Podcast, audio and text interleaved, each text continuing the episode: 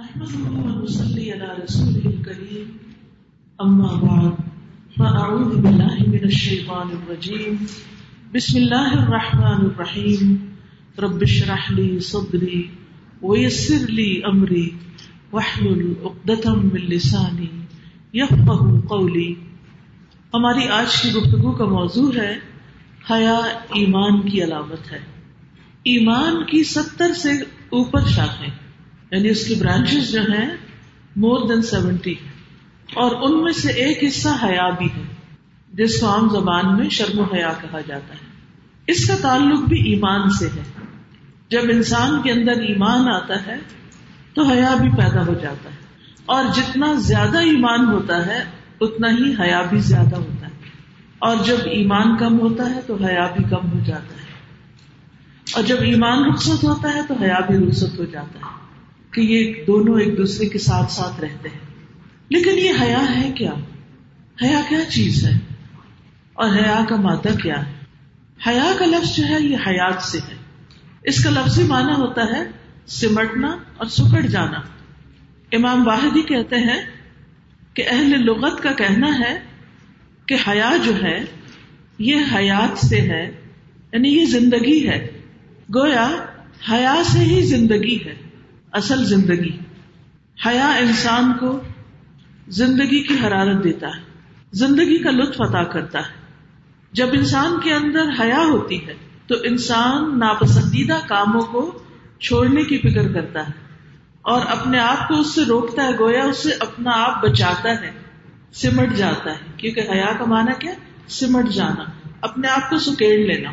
یعنی جب انسان دیکھتا ہے کہ اس کے ماحول میں آس پاس ایسی چیزیں ہیں جن کے ساتھ اسے آلودہ نہیں ہونا چاہیے، تو وہ اپنے آپ کو بچانے کی فکر کرتا ہے۔ تو پھر حیا کا اصطلاحی معنی یوں ہوا کہ نفس کا کسی کام سے رک جانا اور ملامت کے ڈر سے اس کام کو چھوڑ دینا۔ جسے ہم عام زبان میں کہتے نا ہے لوگ کیا کہیں گے؟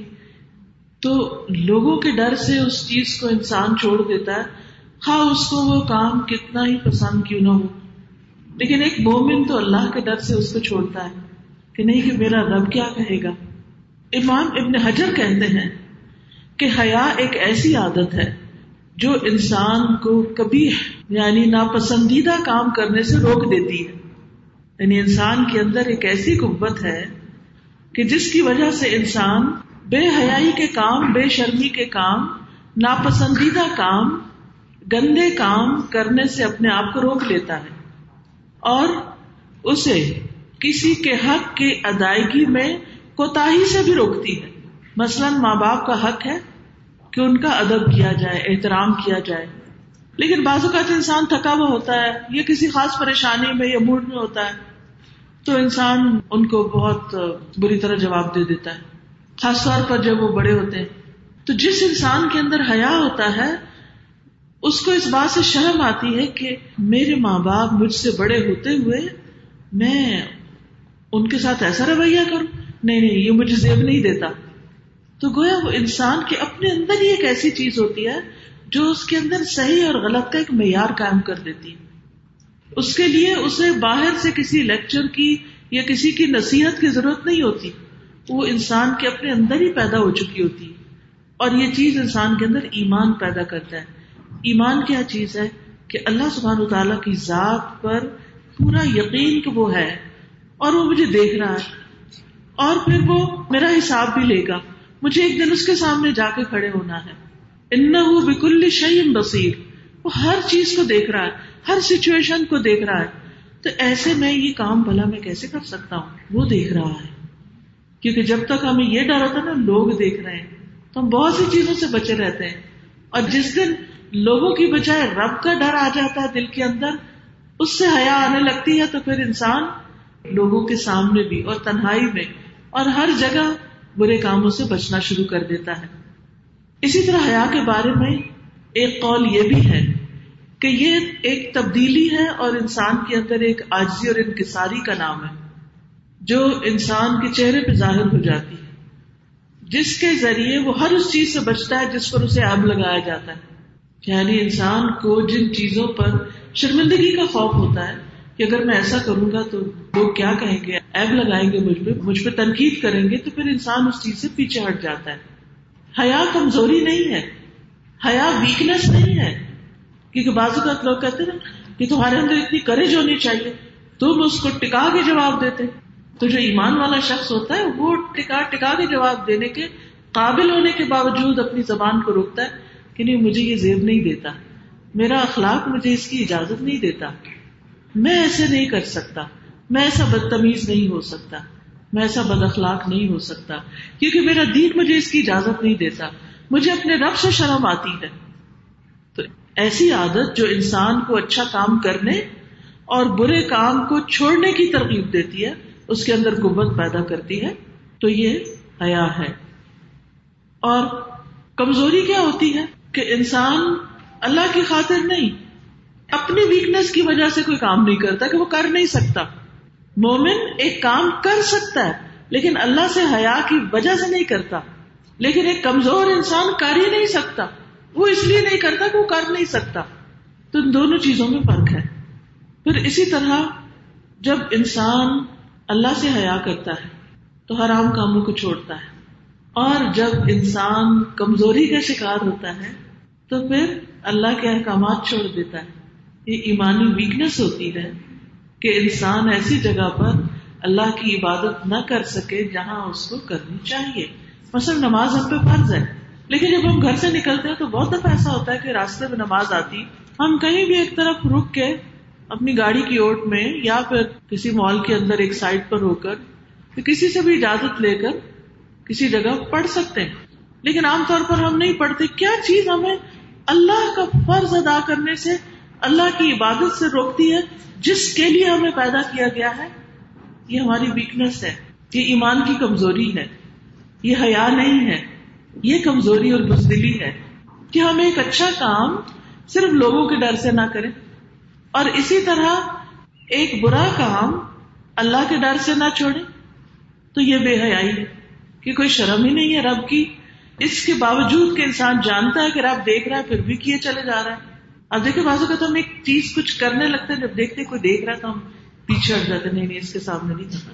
اور عام طور پر بڑے ہوتے ہیں یا بزرگ ہوتے ہیں یا کوئی ایسی ہستی جس کے لیے آپ کے دل میں عزت یا احترام ہوتا ہے تو آپ کہتے نہیں، اس کے سامنے مجھے شرم آتی ہے، اس کے مقام مرتبے کی وجہ سے۔ یہ کمزوری نہیں ہوتی۔ انسان یہ کہ نہیں، میں تو بول دوں اور مجھے کسی کا ڈر نہیں، مجھے کسی کی پرواہ نہیں۔ نہیں، یہ بد اخلاقی ہے۔ آپ کو مرتبوں کا لحاظ رکھنا پڑتا ہے اور رکھنا چاہیے۔ یہ ہمارا دین ہی ہمیں سکھاتا ہے۔ آپ دیکھیے کہ نبی صلی اللہ علیہ وسلم تشریف فرما تھے۔ آپ کی پنڈلیوں سے کچھ کپڑا ہٹا ہوا تھا۔ حضرت ابو بکر آئے، آپ اسی طرح بیٹھے رہے۔ عمر آئے، اسی طرح بیٹھے رہے۔ عثمان جب داخل ہوئے تو آپ نے اپنی پنڈلیوں کو ڈھانپ لیا۔ تو لوگوں کو حیرت ہوئی کہ ایسا کیوں؟ تو آپ نے فرمایا کہ عثمان سے تو فرشتے بھی حیا کرتے ہیں۔ تو ایک شخص جس کے اندر ایسی خوبی ہے، اس کے، اس اصول کی وجہ سے یا اس کے، اس کوالٹی کی وجہ سے انسان اس کے ساتھ ویسا ہی معاملہ کرے تھی منافقت نہیں ہے۔ یہ ایک مقام اور ایک مرتبے اور کسی کی خاص کوالٹی کا لحاظ ہے کہ اس کو پسند نہیں۔ یعنی بعض اوقات ہمیں ایک چیز بڑی پسند ہوتی ہے، لیکن کسی ہمارے پیارے کو پسند نہیں ہوتی، تو ہم اپنے اس پیار اور محبت کی وجہ سے اپنی پسند کو پیچھے لے جاتے ہیں۔ اب اگر کوئی اس میں کہنے لگے کہ جی آپ تو دوسروں کی خاطر ایسا کر رہے ہیں، نہیں، ہم محبت اور احترام میں کر رہے ہیں۔ تو یہ چیزیں حیا میں شامل ہیں۔ لیکن یہ حیا نہیں کہ انسان کسی نیک کام کو کسی انسان سے شرما کے نہ کرے۔ حیا اللہ سبحان و تعالیٰ کی صفت بھی ہے۔ اللہ سبحان و تعالیٰ کے ناموں میں سے ایک نام الحی ہے۔ ایک ہے الحی القیوم، وہ دوسرا ہے نام جس کو ہم کہتے ہیں نا، یا حیو یا قیوم۔ اور ایک ہے الحی دو دفعہ یاد۔ الحی کا مطلب ہوتا ہے بہت زیادہ حیا کرنے والا۔ اللہ ہمارا رب بہت زیادہ حیا والا ہے۔ اس بات کی دلیل ہمیں ایک حدیث سے ملتی ہے۔ سلمان فارسی سے روایت ہے کہ نبی صلی اللہ علیہ وسلم نے فرمایا، یقیناً اللہ بہت حیا والا اور کریم ہے۔ جب کوئی بندہ اس کے سامنے اپنے دونوں ہاتھ پھیلاتا ہے تو اسے شرم آتی ہے، اسے حیا آتی ہے کہ وہ انہیں خالی اور نامراد واپس کرے۔ تو اس سے ایک اور اچھی بات یہ پتا چلتی ہے کہ اللہ سبحانہ تعالیٰ سے خوب خوب مانگنا چاہیے اور ہاتھ پھیلا کے مانگنا چاہیے۔ بندوں کے آگے ہاتھ پھیلانا برا ہے۔ اس سے حیا کرنی چاہیے۔ لیکن اللہ کے آگے ہاتھ پھیلاتے ہوئے حیا نہیں کرنی چاہیے۔ کیونکہ اللہ تعالیٰ اس سے حیا کرتا ہے کہ کوئی ہاتھ پھیلائے اور اللہ تعالیٰ ان ہاتھوں کو خالی بھیج دے، خالی چھوڑ دے، نہیں، وہ ضرور عطا کرتا ہے۔ پھر اللہ سبحانہ تعالیٰ حیا کو پسند بھی کرتا ہے۔ یا اللہ سے مربی ہے کہ رسول اللہ صلی اللہ علیہ وسلم نے ایک آدمی کو دیکھا کہ وہ ایک کھلی جگہ میں کپڑا باندھے بغیر نہا رہا تھا، نہیں ننگا۔ تو آپ صلی اللہ علیہ وسلم ممبر پر تشریف لے گئے۔ ممبر پر چڑھے، پہلے اللہ کی حمد و ثنا بیان کی۔ پھر آپ نے فرمایا، اللہ عزا و جل انتہائی حیا والا اور پردہ پوش ہے۔ یعنی اللہ نے اپنے آپ کو پردے میں رکھا ہوا ہے۔ حیا اور پردہ پوشی کو پسند کرتا ہے۔ سو تم میں سے جب کوئی غسل کرنے لگے تو پردہ کر لے۔ یعنی ایسی جگہ پر غسل کرے کہ اسے کوئی اور دیکھ نہ سکے۔ تو یہ حیا کا تقاضا ہے۔ کھلے عام لوگوں کے سامنے برہنا ہونا، ننگے ہو جانا، لباس نہ پہننا صرف اس لیے کہ آج کا ٹرینڈ یہ ہے، یا یہ تو چلے کوئی بات نہیں، عورتوں ہی کی مجلس ہے، تو اس میں انسان اپنا سطر کھول دے۔ تو یہ ناپسندیدہ ہے۔ بندوں سے بھی حیا کرنا چاہیے اور اللہ سبحان تعالیٰ سے بھی، کیونکہ اللہ سبحان تعالیٰ نے بے حیائی کو حرام قرار دیا ہے۔ صحیح بخاری میں آتا ہے، نبی صلی اللہ علیہ وسلم نے فرمایا، اللہ سبحان تعالیٰ سے زیادہ کوئی بھی غیرت مند نہیں۔ اسی لیے اس نے بے حیائیوں کو حرام قرار دیا۔ خواہ ظاہر میں ہو یا پوشیدہ ہو۔ تو یاد رکھیے کہ انسان حیا بھی اللہ کی خاطر کرے اور بے حیائی سے بھی اللہ کی خاطر بچے۔ خواہ اسے کوئی روکنے والا نہ ہو۔ اب دیکھیے کہ جب ہم اپنے مسلمان ملکوں میں ہوتے ہیں یا اپنی کمیونٹی کے اندر ہوتے ہیں یا ایکسٹینڈیڈ فیملیز ہوتی ہیں، تو وہاں بہت سے لوگ بہت سی چیزوں سے روکنے والے ہوتے ہیں۔ یہ نہ پہنو، یہ نہ کرو۔ یوں نہ بولو، یوں نہ چلو۔ بہت سی چیزیں انسان ان کے ڈر سے چھوڑے رکھتا ہے۔ لیکن جب بالکل آزاد معاشرے کے اندر آتا ہے، جہاں اسے کوئی روکنے والا نہیں ہوتا، کوئی پوچھنے والا نہیں ہوتا، تو ایسے میں کیا چیز انسان کو پھر ان حدوں پر قائم رکھے گی؟ وہ اللہ کا خوف ہے۔ اللہ سے حیا ہے۔ یاد رکھیے، جتنی دل میں زندگی ہوتی ہے، جتنا دل جاگتا ہوتا ہے، جتنا دل کے اندر تقوا ہوتا ہے اتنی ہی اس کے اندر حیا کی قبت ہوتی ہے، اخلاق ہوتا ہے۔ کیونکہ حیا جو ہے، یہ دل کی زندگی ہے۔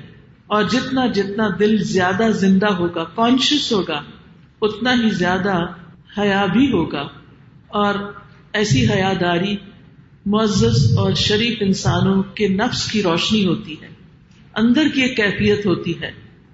اور یہ یاد رکھیے کہ حیا تو اخلاق کا نچوڑ ہے۔ کسی بھی دوسرے انسان سے اچھے لہجے میں بات کرنا، اچھے انداز میں بات کرنا، اس کو تانا نہ دینا، اس کی بدتمیزی اور بد اخلاقی پر تحمل اور برداشت سے کام لینا، اس کو ٹکا کے جواب نہ دینا، بلکہ اچھے سے جواب دینا، یہ سب کچھ اخلاق سے تعلق رکھتا ہے۔ بازو کا تم کہتے نہیں نہیں، میں تو اس سے فرینک ہوں، میں تو اسے ہر بات کہہ لیتی ہوں، وہ نہیں مائنڈ کرتی۔ بھلے کوئی نہ مائنڈ کرے۔ لیکن ہمیں اپنے اخلاق کا دامن ہاتھ سے نہیں چھوڑنا چاہیے، حیا سے ہی کام لینا چاہیے۔ پھر آپ دیکھیے کہ برے اخلاق سے انسان نجات پا ہی نہیں سکتا جب تک انسان کے اندر حیا نہ ہو۔ ورنہ انسان کسی کو وہ کہہ کے بلا رہا ہے، کسی کے ساتھ کسی طرح بد اخلاقی سے بات کر رہا ہے۔ لیکن جو با اخلاق انسان ہوگا، نہ وہ اپنے سے چھوٹے سے بدتمیزی کرے گا، بد اخلاقی برتے گا۔ بھونڈے اور بے ادب طریقے سے بات نہیں کرے گا۔ اسی لیے آپ دیکھیے کہ بعض کلچر سوسائٹیز فیملیز کے اندر بچوں کو بھی آپ کہہ کے بلایا جاتا ہے۔ بچوں کا بھی ایک ادب اور احترام ہوتا ہے، کیونکہ وہ اوور آل ان کے کلچر کا حصہ ہوتا ہے۔ اور یہ آہستہ آہستہ ڈیولپ ہوتا ہے خاندانوں کے اندر۔ اور جب ہم بچوں کا احترام کرتے ہیں، جب ہم آپ ان کو کہتے ہیں، تو جواباً وہ بھی ہمیں آپ ہی کہیں گے نا۔ ورنہ تو یو کا ترجمہ تم ہی کریں گے یا تو کریں گے۔ انگریزی میں آپ دیکھیے، بڑے کے لیے بھی یو، چھوٹے کے لیے بھی یو، واحد کے لیے بھی یو، اور جمع کے لیے بھی یو، سب کے لیے یو۔ ایک ہی لفظ ہے۔ لیکن اپنی زبان میں آپ دیکھیے، تو، تم، آپ، یہ سب ڈگریز ہیں۔ ہم کلچر کو ایک دم سے نگیٹ نہیں کر سکتے۔ کسی بھی کلچر کے اندر، یہ نہیں میں کہتی کہ صرف ہمارے کلچر کے اندر، کسی بھی کلچر کے اندر جو اچھے الفاظ ہیں، ان کو اختیار کرنا یہ اخلاق کا حصہ ہے۔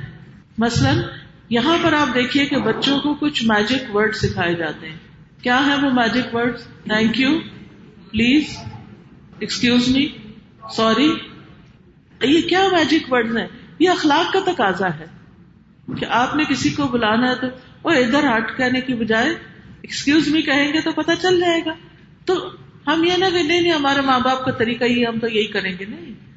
اگر ہم کسی اور کلچر کو اڈاپٹ کر رہے ہیں، تو اس کی اچھی عادتیں لے لیجیے کیونکہ حکمت اچھا اخلاق یہ مومن کے لیے ایک خزانہ ہوتا ہے۔ جہاں بھی اس کو ملتا ہے، اس کو حاصل کرتا ہے۔ اپنے آپ کو اس سے سجاتا ہے۔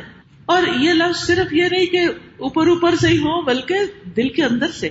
تھینک یو بھی کریں۔ تو دل سے کریں۔ اس سے آپ خود خوش ہوں گے۔ دوسرا تو ہوگا ہی، آپ بھی خوش ہوں گے۔ اسی طرح جب آپ کسی کو سوری کریں تو واقعی آپ کے اندر سوری کی کیفیت ہونی چاہیے۔ پلیز کہیں، برائے مہربانی کے اردو میں تو بڑا مشکل ہے، جملہ لمبا ہی ہو جاتا ہے۔ اگر ہم ہر جگہ برائے مہربانی استعمال کریں، لیکن اس کی جگہ پلیز کا لفظ جو ہے وہ کائنڈلی پلیز یہ چھوٹے چھوٹے لفظ جو ہے یہ ہمارے لیے، ہمارے تعلقات کو اچھا کر دیتے ہیں۔ اور یہ نہیں کہ یہ ہم صرف اپنی جاب پر یا اپنے پروفیشن میں یوز کریں یا آؤٹ سائڈر کے ساتھ نہیں، یہ ہم اپنے گھر سے، اپنے بچوں کے ساتھ شروع کریں۔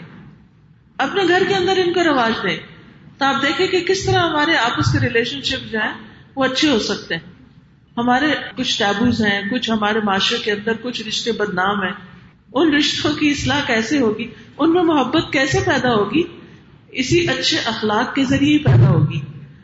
اگر چھوٹا نہیں وہ اچھا اخلاق برت رہا تو بڑوں کو شروع کر دینا چاہیے۔ اور ان سب سے بڑھ کر جو سب سے بہترین چیز ہے وہ سلام کو رواج دینا۔ نبی صلی اللہ علیہ وسلم نے فرمایا کہ تم جنت میں نہیں جا سکتے جب تک کہ تم مومن نہ ہو۔ اور تمہارے اندر ایمان نہیں پیدا ہو سکتا جب تک کہ تم آپس میں ایک دوسرے سے محبت نہ کرو۔ کیا میں تمہیں وہ چیز نہ بتاؤں کہ اگر تم کرو تو تمہارے اندر محبت پیدا ہو جائے گی۔ ہم دوسروں سے پوچھتے کو وظیفہ بتا دیں، کوئی تعویذ دے دیں کہ دلوں میں محبت پیدا ہو جائے۔ تو تعویذ کی ضرورت نہیں ہے۔ السلام علیکم کو رواج دیں۔ ایک دوسرے کو اکنالج کریں۔ آپ سلام میں پہل کریں۔ صبح بچوں کو اٹھائیں تو دھمکی دے کے نہیں اٹھائیں۔ چیخ چلا کے نہیں اٹھائیں۔ السلام علیکم کہہ کے اٹھائیں۔ السلام علیکم، صبح ہو گئی۔ السلام علیکم، نماز کا وقت ہو گیا۔ السلام علیکم، فجر ہو گئی ہے۔ السلام قبل الکلام۔ لیکن ہم سلام ہی بھول جاتے اور گھر والوں کو ہی دعا نہیں دیتے۔ اپنے بچوں کو ہی دعا نہیں دیتے، ویسے ان کی سلامتی کی بہت فکر مند رہتے۔ ہمیں نہیں معلوم کہ کس وقت کا کہا ہوا سلام ان کو کتنے بڑے حادثے سے بچا دے، کتنا بڑا ایکسیڈنٹ ان سے دور ہو جائے۔ کیونکہ جب دعا کرتا ہے انسان، تو یہ دعا اوپر اٹھتی ہے اور بلا نازل ہو رہی ہوتی۔ ہے تو جو پاورفل ہوتی ہے، وہ چیز نافذ ہو جاتی۔ ہے اگر آپ کی دعا پاورفل ہے، تو بلا پیچھے چلی جائے گی۔ اور اگر آپ کی دعائیں ڈھیلی ڈھالی ہیں، تو بلا نازل ہو جائے گی۔ تو اس لیے بہت ضروری ہے کہ ایک دوسرے کو دعائیں دیتے رہے یہ بھی اچھے اخلاق اور حیا کا ہی حصہ ہے یہ اسلام کے اخلاق میں سے ایک بہت بہترین خلق ہے اس کے ذریعے انسان کے درجات بلند ہوتے ہیں۔ میزان کے اندر سب سے بھاری نیکی کیا ہے؟ حسن اخلاق اچھا اخلاق۔ اور یہ اخلاق جو ہے، حیا کے بغیر آ ہی نہیں سکتا۔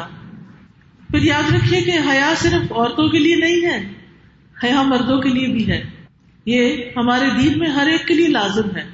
امبیا علیہ السلام، نیک مرد، نیک عورتیں، ان سب کے لیے وقار اور احترام کا لباس حیا کے اندر ہی ہے۔ پھر بندوں سے حیا کرنا اور اللہ سے حیا کرنا، یہ حیا کی دو قسمیں اللہ سے حیا اور بندوں سے حیا۔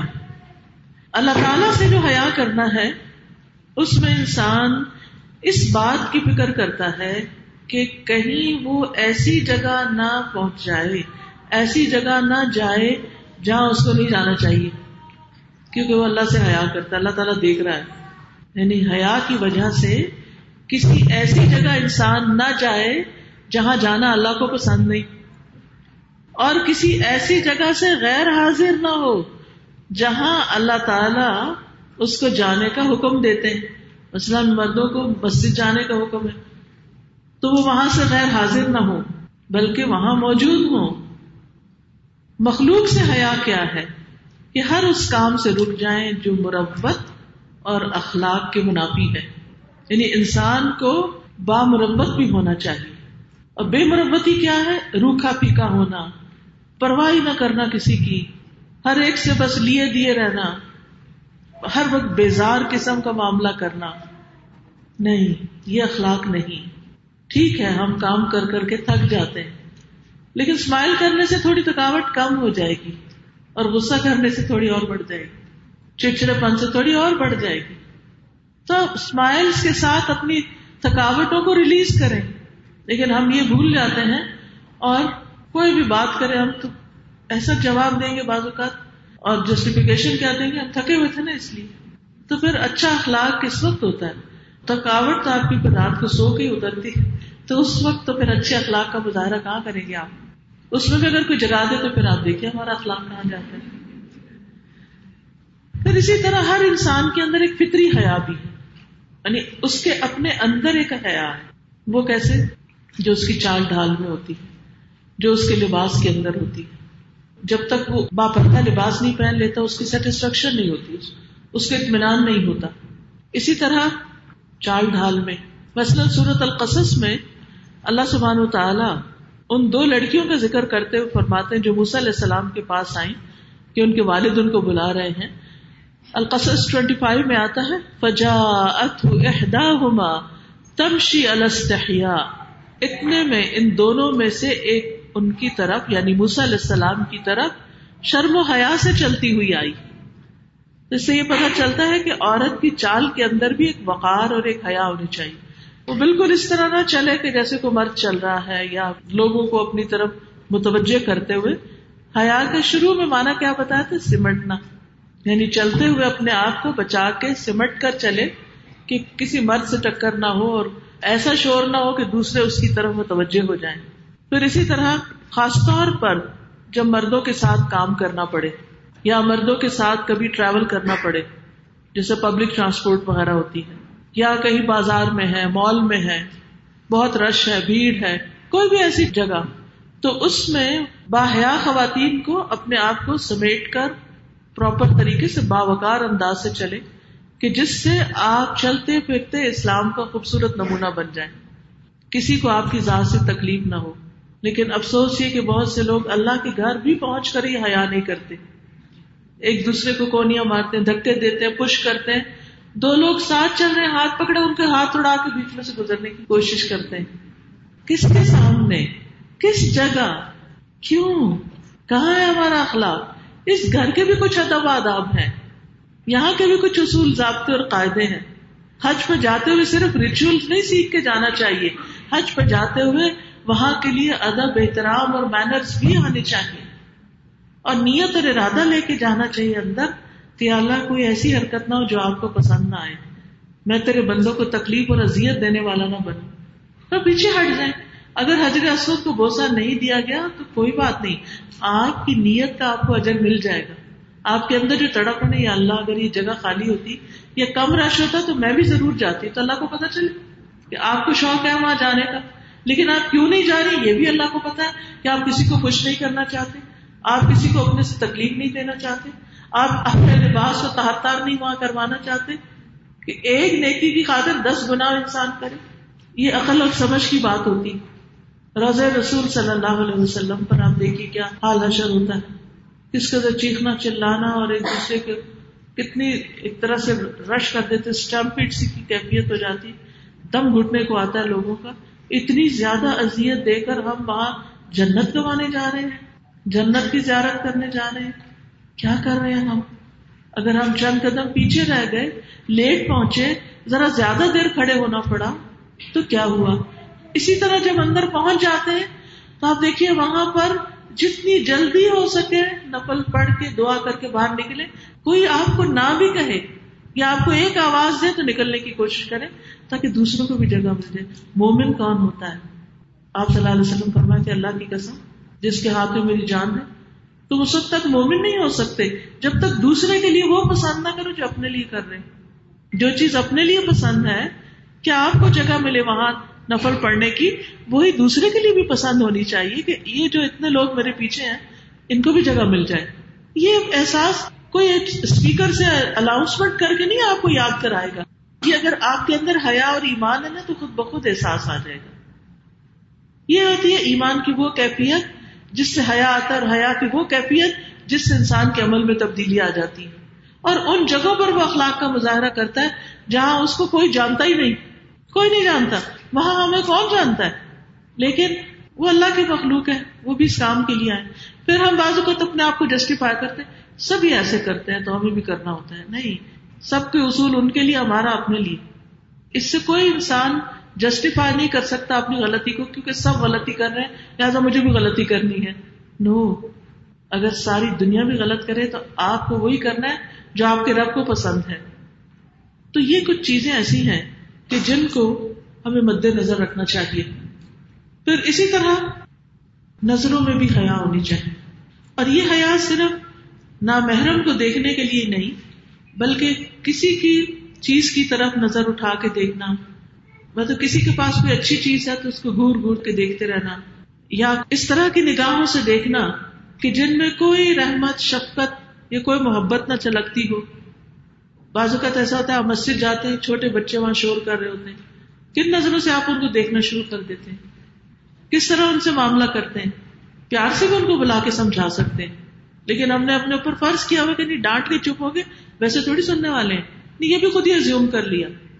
ڈانٹ سے بھی نہیں سن رہے ہوتے۔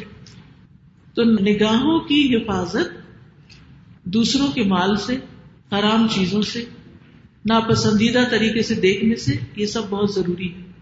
قرآن مجید میں اللہ تعالیٰ مردوں اور عورتوں دونوں کو حکم دیتے ہیں کہ اپنی نگاہیں نیچی رکھیں۔ کل المؤمنین یغضوا من ابصارهم وقل للمؤمنات یغضضن من ابصارهن۔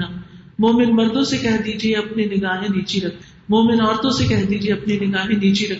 نیچی کا مطلب یہ نہیں کہ سر جھکا کے نیچے چلے یا ہر وقت سر جھکا کے بیٹھے رہے۔ یہ مطلب نہیں ہے۔ تو مطلب یہ ہے کہ جس چیز کو دیکھنے سے فتنے کا اندیشہ ہے، اس کو نہ دیکھیں دوبارہ۔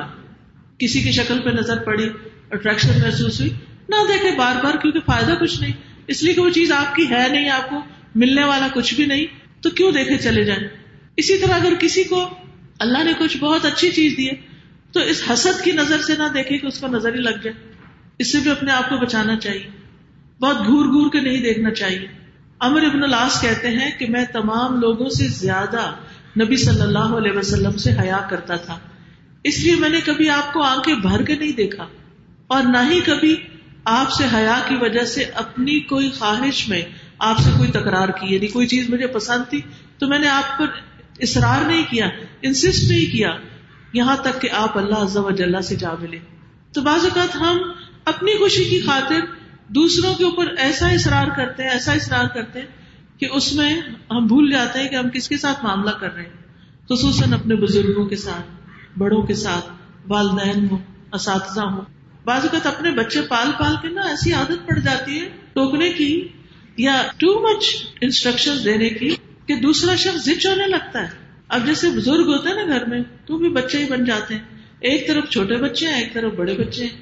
اب جو معاملہ اور رویہ اخلاق چھوٹوں سے ہم کرتے ہیں، وہی بڑوں سے شروع کر دیتے ہیں۔ دیکھ کے چلیے گا، سلپ نہ ہو جائے آگے دیکھیں، پیچھے دیکھیں، دائیں دیکھیں۔ انسٹرکشن انسٹرکشن یعنی اس طرح معاملہ کرنا جو گویا آپ اپنے بچوں سے معاملہ کر رہے ہیں۔ اور اس سے وہ اور کنفیوز ہو جاتے ہیں کہ پتا نہیں مجھے کیا کرنا چاہیے اور کیا نہیں کرنا چاہیے۔ آپ صبر کے ساتھ دیکھتے رہیں۔ کہیں کوئی چیز غلط ہونے لگی تو وہاں روک دیں۔ یہ نہیں کہ پہلے سے لمبی چوڑی انسٹرکشن دینا شروع کر دیں۔ لہجے میں بھی حیا ہونی چاہیے کہ آپ بڑے سے بات کر رہے ہیں۔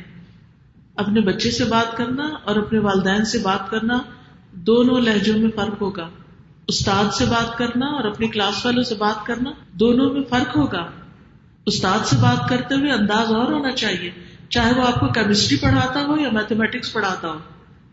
اچھا اس کا کیا جواب دیا جاتا ہے؟ اس معاشرے میں کوئی یہاں استاد کی عزت نہیں ہے۔ یہ بیک ہوم اولڈ کلچر ہے۔ یہاں تو استاد کو نام سے پکارا جاتا ہے۔ بھلے ہو، بھلے یہاں کوئی عزت نہ کرتا ہو۔ آپ کا دین آپ کو کیا کہتا ہے؟ ہمارا دین ہمیں کیا سکھاتا ہے؟ کہ ہمیں احترام کا معاملہ کرنا ہے۔ کسی کے کلچر میں اگر کوئی ایسی چیز ہے جو نہیں ہونی چاہیے تو ہمیں ان کو اپنی مثال سے دینی چاہیے، نہ کہ ختم کر دینی چاہیے۔ پھر ہم اس پہ یہ جواز بھی دیتے کہ نہیں، اس کو کانفیڈینس کے خلاف سمجھا جاتا ہے۔ یہ کمیونیکیشن میں ہنڈرنس پیدا کرتا ہے۔ نہیں اچھا سوال، غور و فکر سے سوال۔ زیادہ بہتر ہے بنسبت اس کے کہ آپ اپنی بولڈنس دکھانے کے لیے صرف بولتے ہی چلے جائیں۔ پھر اسی طرح نامحرم عورت پر دیکھنے کے لیے نبی صلی اللہ علیہ وسلم نے حضرت علی کو فرمایا کہ علی ایک مرتبہ نظر پڑ جانے کے بعد دوبارہ نظر نہ ڈالا کرو۔ کیونکہ پہلی نظر تمہارے لیے یعنی معاف ہے تمہیں، لیکن دوسری نہیں۔ نبی صلی اللہ علیہ وسلم نے فرمایا، تین طرح کی آنکھیں قیامت کے دن جہنم کی آگ نہ دیکھے گی۔ وہ آنکھ جو اللہ کے ڈر سے رو پڑی، وہ آنکھ جس نے اللہ کی راہ میں پہرا دیا، وہ آنکھ جو حرام چیزوں سے جھک گئی۔ یعنی کوئی حرام چیز کسی کو کوئی ننگی تصویر، کوئی ننگی چیز نظر آئی تو اپنا چہرہ پھیر لیا یا اپنی نگاہوں کو بدل دیا۔ نگاہیں پھیرنا بھی ہوتا یعنی ضروری نہیں ہوتا کہ آپ منہ کرے توبہ توبہ توبہ، شور مچا دیں۔ نہیں۔ انسان بعض اوقات دیکھتا ہے، ایسا لگتا ہے نہیں دیکھ رہا۔ بعض اوقات کسی کی طرف دیکھ کے بات کرنی پڑتی ہے تو ایک ہوتا ہے گور کے دیکھنا اور ایک ہوتا ہے اس طرح دیکھنا کہ آپ دیکھ بھی رہے ہیں لیکن آپ گویا نہیں بھی دیکھ رہے۔ تو یہ ہوتا ہے یا حدود نہ میں نب سارے نہ محرم سے بات کرنی پڑتی ہے۔ تو اس طرح دیکھیں کہ گویا آپ اس کے فیچر اور اس کی شکل اور اس کی اٹریکشن کی طرف نہیں دیکھ رہے بلکہ بس ایز اے ہیومن بینگ آپ اس کو دیکھ کے بات کر رہے ہیں۔ آپ ڈاکٹر ہیں، آپ کا مریض ہے میل ہے فیمل ہے، اس صورت میں آپ دیکھیں۔ لیکن جہاں دیکھنا ہے، وہاں دیکھیں۔ باقی چیزوں سے غرض نہیں ہونی چاہیے۔ اور پھر خاص طور پر پھر پرائیویسی کا لحاظ بھی رکھنا کہ گھر آ کے اپنی پرائیویٹ مجلسوں میں ان کے حسن کا یا کسی بھی چیز کا ذکر نہیں کرنا چاہیے۔ یہ سب چیزیں دین میں حیا سے تعلق رکھتی۔ پھر اسی طرح گفتگو میں حیا ہوتی۔ اور اس میں کیا ہے؟ پوش گوئی نہیں کرنی چاہیے۔ نبی صلی اللہ علیہ وسلم نے فرمایا، مومن لان تان کرنے والا پوش گو اور بےحدہ گوئی کرنے والا نہیں ہوتا۔ یعنی گالی گلوچ نہیں کرتا۔ بڑوں کو ادب احترام سے بات کرتا ہے۔ پھر اسی طرح بےحدہ شاعری سے گریز کرنا۔ ایسے شعر نہیں پڑھنے چاہیے جن میں سیکس کا اوپنلی ذکر کیا گیا ہو۔ پھر اسی طرح مخصوص بیماریوں کا تذکرہ ہر مجلس میں بیٹھ کے نہیں کرنا چاہیے۔ حضرت علی کہتے ہیں کہ مجھے جریان کا مرض تھا۔ مجھے آپ صلی اللہ علیہ وسلم سے پوچھنے میں حیا آئی۔ تو میں نے اپنے ایک ساتھی مقداد سے کہا کہ آپ اس کا حکم پوچھ کے آئے تو انہوں نے پوچھا کہ کیا اس میں وضو ہے؟ یعنی اگر ایک شخص کے جسم سے پانی نکلتا رہتا ہے، ایک ہوتا ہے لکوریا لکوریا کسی خاص وجہ سے نہیں نکلتا۔ وہ ایسی ہی لکوڈ ہے جیسے آپ کے منہ سے پانی نکلتا ہے، یا دودھ، یا ناک بہتا ہے، تو وہ ناپاک نہیں ہوتا۔ نہ اس کے پیچھے کوئی اموشنل چیز ہوتی ہے یعنی کوئی جذباتی کیفیت نہیں ہوتی، بلکہ خواتین کی وٹنس کسی کی کم ہوتی، کسی کی زیادہ ہوتی۔ تو اس کے لیے ہر وقت استنجا کرنا بھی ضروری نہیں ہوتا، کیونکہ بعض اوقات مارکیٹ پلیس پر اگر آپ کے انڈر بھی گیلا ہو گیا ہے، تو اس کو دھونا بھی ضروری نہیں ہوتا۔ اس میں آپ نماز پڑھ سکتے ہیں۔ یہ بالکل ایسے ہے جیسے آپ سو رہے تھے، آپ کی رال بہ گئی تو اب یہ رال جو ناپاک نہیں ہے کہ آپ ان کے اپنے کپڑے دھونا شروع کر دیں۔ ہاں سونے کی وجہ سے وزو نہیں رہا، وہ آپ وزو کر لیں۔ تو لکوریا کی وجہ سے بعض خواتین بہت پریشان ہوتی کہ اس میں اب کیا کریں، ہم بار بار وزو کریں، بار بار کپڑا بدلیں، بار بار نیپکن بدلے کیا کریں؟ نہیں، کچھ بھی کرنے کی ضرورت نہیں۔ آپ ایک وزو سے دو نوازیں بھی پڑھ سکتے ہیں، کیونکہ یہ پانی پیشاب کی طرح ناپاک نہیں ہے۔ اسی طرح مردوں کے جسم سے بھی کچھ پانی نکلتا ہے۔ لیکن وہ پانی عورتوں کی طرح نہیں ہے۔ اس کے پیچھے یعنی بعض مزاج ایسے ہوتے ہیں کہ ان کے اندر جذبات کی شدت ہوتی ہے یا کوئی خاص وجہ ہو سکتی ہے۔ تو ان کا معاملہ فرق ہے۔ تو ایسی چیزیں دین کے مسئلے کی وجہ سے تو ایک دوسرے سے پوچھی جا سکتی ہیں۔ لیکن اس میں بھی اگر جیسے حضرت علی داماد تھے نبی صلی اللہ علیہ وسلم کے تو انہیں حیا آئی۔ کہ میں نہیں پوچھ سکتا، آپ کی بیٹی میرے گھر میں ہے۔ تو مقداد بن اسود نے پوچھا۔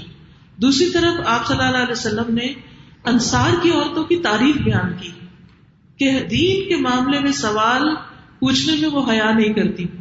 تو ایک خاتون نے پوچھا کہ اگر عورت بھی خواب میں پانی نکلتا جسم سے دیکھے اور اٹھے تو واقعی یعنی بیٹنس ہو اس میں، تو کیا اس پر اسے غسل واجب ہوگا؟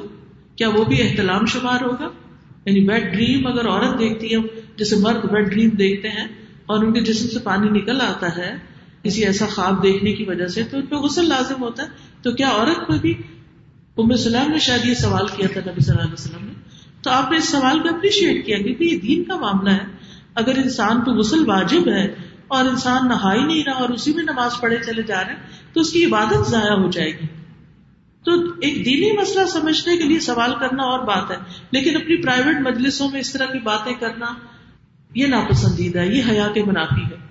اپنے ازدواجی تعلقات کا ذکر کرنا ہسبینڈ کے ساتھ آپ کے ریلیشن شپ یا پھر یہاں کے کلچر کو دیکھا دیکھی، آپ بھی سڑک پہ چلتے ہوئے ایک دوسرے کی گردن میں ہاتھ رکھ لیں یا ایک دوسرے کی کمر پہ ہاتھ رکھ کے چلنا شروع کر دیں کہ یہاں تو سبھی کرتے ہیں، ہم تو حلال میں ایک دوسرے کے اوپر ٹھیک ہے، حلال کا رشتہ ہے لیکن ہمارے دین میں ایک حیا بھی ہے۔ اس طرح کے سین بازار کے لیے نہیں ہے یہ ہسبینڈ وائف کا ایک پرائیویٹ معاملہ ہے۔ اس کو پرائیویٹ بھی رہنے دیں۔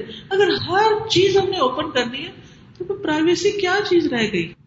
یعنی ہسبینڈ وائف کے بیچ میں کچھ سیکرٹس ہوتے ہیں، کچھ ایسے جیسٹرز ہوتے ہیں جن کا صرف ان دونوں کو پتا ہونا چاہیے۔ وہ پبلک میں آ کے کرنے والی باتیں نہیں ہوتی، لیکن بعض لوگ اس کو برا نہیں مانتے۔ تو ہمارے دین میں جو حیا ہے، وہ حیا ہمیں سکھاتا ہے۔ کہ ہم ان چیزوں کے ساتھ اعتدال برتے اچھا اس کا یہ مطلب بھی نہیں کہ ہسبینڈ وائف اگر گھر میں اور جوائنٹ فیملی سسٹم ہے تو ایک دوسرے کو کبھی پیار سے بھی نہ دیکھیں اور کسی بات بھی نہ کرے اور بلکہ گھونگٹ ہی نکال لیں۔ تو یہ ہندوانہ رسم ہمارے دین میں نہیں ہے۔ اس میں آپ ہنسی مذاق کر سکتے ہیں۔ نبی صلی اللہ علیہ وسلم ازواج کے بیچ میں آپ یعنی خوشگوار موڈ میں بات کرتے تھے۔ ایک نارمل لائف بسر کر رہے ہوتے تھے۔ لیکن یہ کہ ہر چیز کی ایک حد ہے۔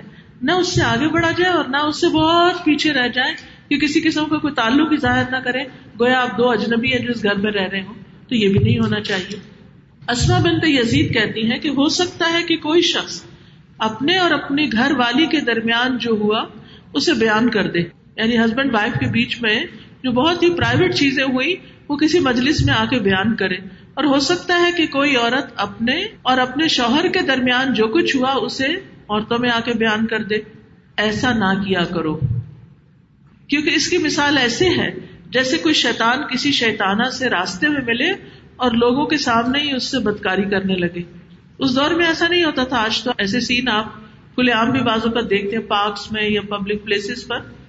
لیکن اس زمانے میں ایسا نہیں تھا کم از کم۔ تو آپ نے فرمایا ایسے ہی ہے جیسے اوپنلی کسی کے سامنے کھڑے ہو کے ایسا کام شروع کر دے انسان۔ یعنی خاص تعلقات کی ٹو مچ ڈیٹیل اور ڈسکرپشن کسی کلوزسٹ فرینڈ کے سامنے بھی بیان نہیں کرنی چاہیے۔ اپنے والدین کے ساتھ بھی شیئر نہیں کرنی چاہیے۔ اور نہ والدین کو ایسے سوال کرنے چاہیے۔ ہسبینڈ وائف ایک دوسرے کا لباس ہے۔ اللہ نے ان دونوں کو ایک محبت کا رشتہ بنایا جب اس میں کسی بھی طرح سے کوئی تیسرا داخل ہوتا ہے، کام خراب ہو جاتا ہے۔ وہ نہیں ہونا چاہیے۔ پھر اسی طرح رشتے کے معاملے میں جب کوئی پرپوزل آئے، لڑکی سے پوچھا جائے، تو اس زمانے میں کیا ہوتا تھا کہ اگر وہ خاموش ہوتی تو اس سے یہ مانا لیا جاتا تھا کہ وہ اگری کر رہی ہے۔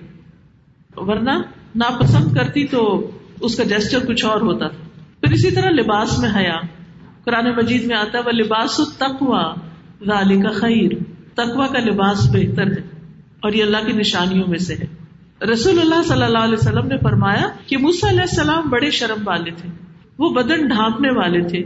ان کی حیا کی وجہ سے ان کے جسم کا کوئی حصہ بھی دیکھا نہیں جا سکتا تھا یعنی بازو یا لیگس وغیرہ۔ اس لیے مردوں کو بھی اور عورتوں کو بھی جسم کو نمایاں کرنے والے لباس سے بچنا چاہیے۔ ایک ہوتا ہے سی تھرو لباس اور ایک ہوتا ہے skin tight skin tight dress سے بچے کیونکہ اس میں نماز بھی نہیں ہوتی۔ کیونکہ بعض لوگ سر پہ اسکارف اوڑھ لیتے ہیں اور اسکن ٹائٹ پاجاماز یا پینٹس وغیرہ سے یا جینس پہن کے نماز پڑھ رہے ہوتے ہیں اور ایک ایک جسم کا حصہ الگ الگ دکھائی دے رہا ہوتا ہے۔ ایسے لباس میں نماز نہیں ہوتی۔ اگر آپ سردی کی وجہ سے ایسا پہنے ہوئے بھی ہیں، تو اس کے اوپر کوئی اور چیز پہنی ہے چاہے گاؤن پہنی ہے کوٹ پہنی ہے یا کوئی بڑی چادر اوڑی ہے کہ جس سے آپ کا وہ جسم نمایاں نہ ہو، ورنہ اس سے نماز نہیں ہوگی۔ پھر اسی طرح ایک چادر میں دوسرے کے ساتھ نہیں لیٹنا چاہیے۔ یہ بھی حیا کے منافی ہے۔ تو یہ چند چیزیں تو حیا سے متعلق ابتدائی باتیں تھی کہ حسن اخلاق کی کتاب ہے۔ اس میں حیا سے متعلق احادیث ہیں۔ تو یہ احادیث میں آپ کو پڑھا دوں۔ کتاب موجود ہے، اگر کوئی لینا چاہے تو بعد میں بھی لے جا سکتے ہیں۔ اس میں اچھے اخلاق سے متعلق بہت سے موضوعات کو اکٹھا کیا گیا ہے اور اس میں ود ریفرنس احادیث موجود ہے آپ اپنے بچوں کے ساتھ، اگر اسلامک اسکول ہے تو ان بچوں کے ساتھ، یا کہیں لیکچر ہے، درس ہے ایون کھانے کی مجلس میں بھی آپ بیٹھے تو ابتدا میں برکت کے لیے کچھ احادیث آپ ایک دوسرے سے شیئر کر سکتے ہیں۔ اس میں حدیث ہے پیج نمبر ٹوینٹی پہ۔ ان انس رضی اللہ عنہ قال قال رسول اللہ صلی اللہ علیہ وسلم، ان لکل دین خلقا وخلق الاسلام الحیاء. رسول اللہ صلی اللہ علیہ وسلم نے فرمایا، بے شک ہر دین کی ایک خصلت ہوتی ہے، اور اسلام کی خصلت حیا ہے۔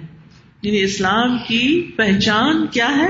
حیا ہے۔ اسی لیے آپ دیکھیں کہ مسلم خاتون بازار میں کس سے پہچانی جاتی؟ ہے اپنے لباس سے۔ اور یہ لباس اس کی حیا کی علامت ہے کہ وہ اپنے آپ کو کھولتی نہیں بلکہ سمیٹ کے رکھتی ہے، اپنے حسن کو چھپا کر رکھتی ہے۔ تو یاد رکھیے کہ حیا کی مزید دو قسمیں کیا ہیں۔ ایک طبی حیا ہے، فطری حیا ہے۔ کچھ بچوں کو آپ دیکھیں گے، بچپن سے بڑے حیا والے ہوتے ہیں۔ اگر آپ ان کی نیپی بھی چینج کرنے لگتے ہیں یا آپ ان کا پینٹ اتارتے ہیں تو وہ ایک دم کھینچنا شروع کر دیتے ہیں۔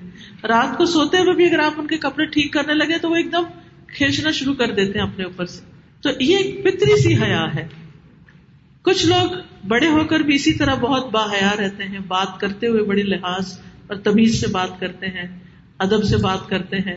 ایک وقت آپ کے پاس آیا، اس میں ایک صاحب تھے جن کا نام اشج تھا، اشج بن اثر۔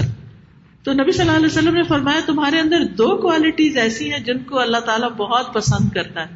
ہم اپنا جائزہ لے کے ہمارے اندر ہیں۔ تو انہوں نے پوچھا کہ وہ دو کون سی کوالٹیز ہیں؟ تو آپ نے فرمایا، بردباری اور حیا. بردباری کیا ہے کہ کسی کی بات سن کے برداشت کرنا؟ برداشت کا مادہ. کچھ لوگ کہتے ہیں، مجھ سے نہیں برداشت ہوتا. یہ تو بڑا عام جملہ ہو گیا نا. نہیں. کسی کی سن کے اسے اگنور کر دینا، جانے دینا، اس کو لمبا نہ کرنا، یہ ایک پسندیدہ عادت ہے. اور دوسری حیا.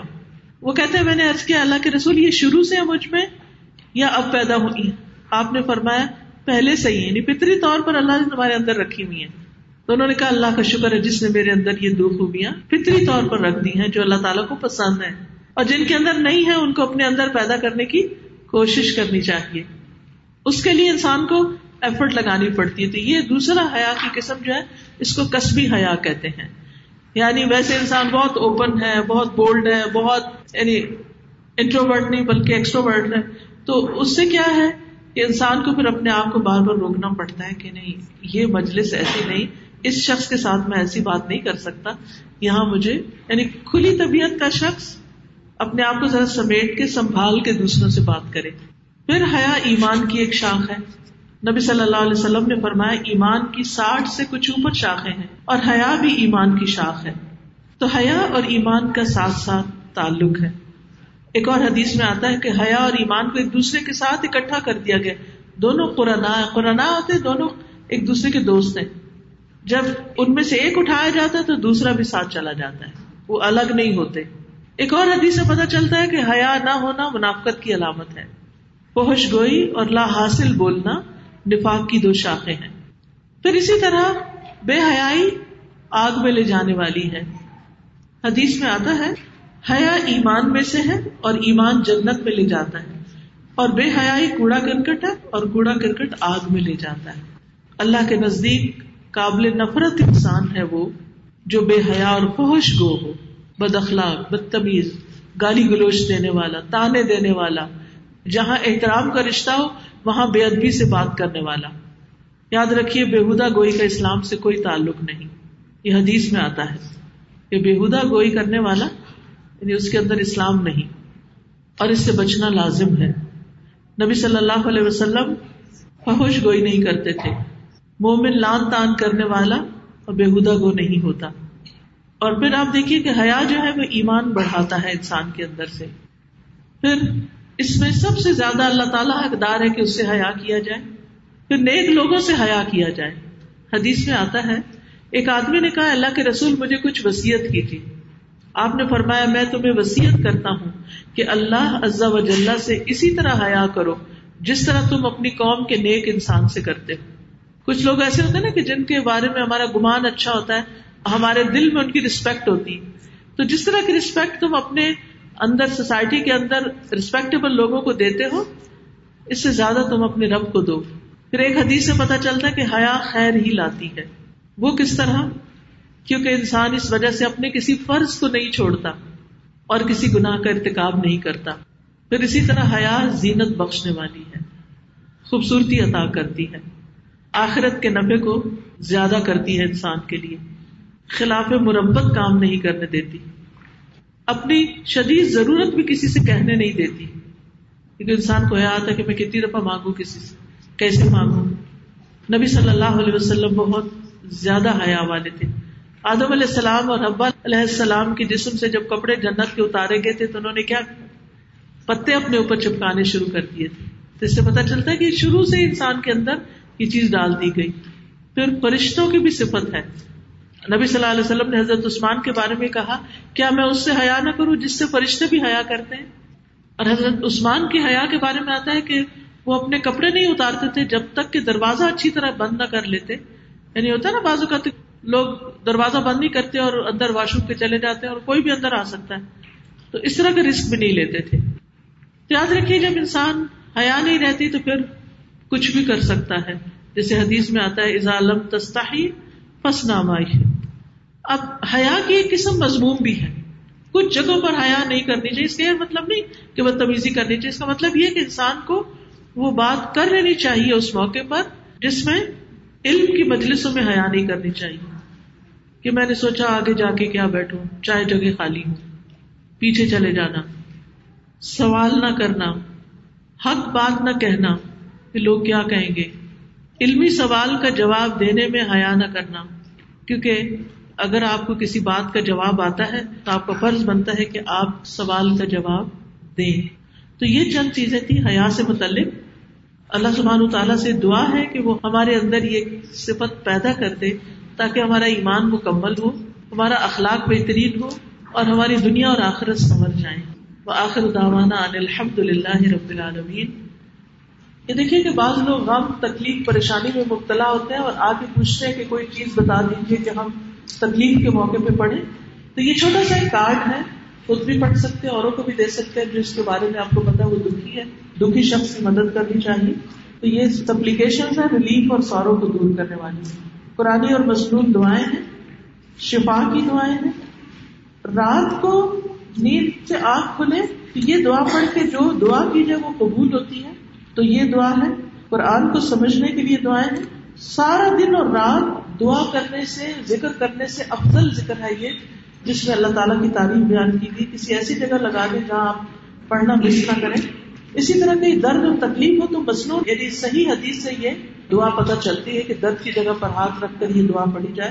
تو یہ چند کارڈ موجود ہیں اس میں اخلاق کی کتاب موجود ہے جس سے میں نے کچھ احادیث آپ کے سامنے پڑھی ہے اور اس کے علاوہ بھی ٹاپکس ہیں۔ میں ہر ایک کو ریکمینڈ کروں گی کہ گھر میں کتاب ہونی چاہیے، کیونکہ ہم سب اچھے اخلاق سے کبھی کبھی نیچے اتر آتے ہیں۔ تو ہمارے لیے ریمائنڈر بہت ضروری ہے۔ دیکھیے کہ نبی صلی اللہ علیہ وسلم کی سنت سے جو بات پتہ چلتی ہے، وہ تو یہی کہ ازواج متحرات آپ کی بیویاں تھیں اور ان کے بیچ میں کوئی غار محرم نہیں تھا، کسی کا بچہ ایسا کہ جو بالے ہو اور اس کے ساتھ ہو۔ لیکن اس کے باوجود آپ نے ہر ایک کا الگ الگ پورشن بنا رکھا تھا، جس میں ان کی اپنی ایک پرائیویسی تھی۔ ہر انسان کو پرائیویسی کی ضرورت ہوتی ہے اور نئے کپل کو تو زیادہ ہی ضرورت ہوتی۔ ہے تو اس لیے آئیڈیل سچویشن تو یہی ہے کہ نئے جوڑے کو اپنا الگ گھر بنانا چاہیے، لیکن بعض اوقات حالات اجازت نہیں دیتے۔ تو ایسی صورت میں اگر بہت شدید مجبوری ہو، تو ضروری نہیں کہ انسان بہت بڑے گھر میں ہی رہے۔ اگر اسٹوڈیو اپارٹمنٹ بھی شروع میں اگر انسان لے سکتا ہے، تو وہ لینا زیادہ بہتر ہے، بنسبت اس کے کہ اس طرح کے گھر میں رہے کہ جہاں نہ عورت میک اپ پراپر کر سکے، نہ وہ کھل کے رہ سکے، نہ ہنس سکے، نہ۔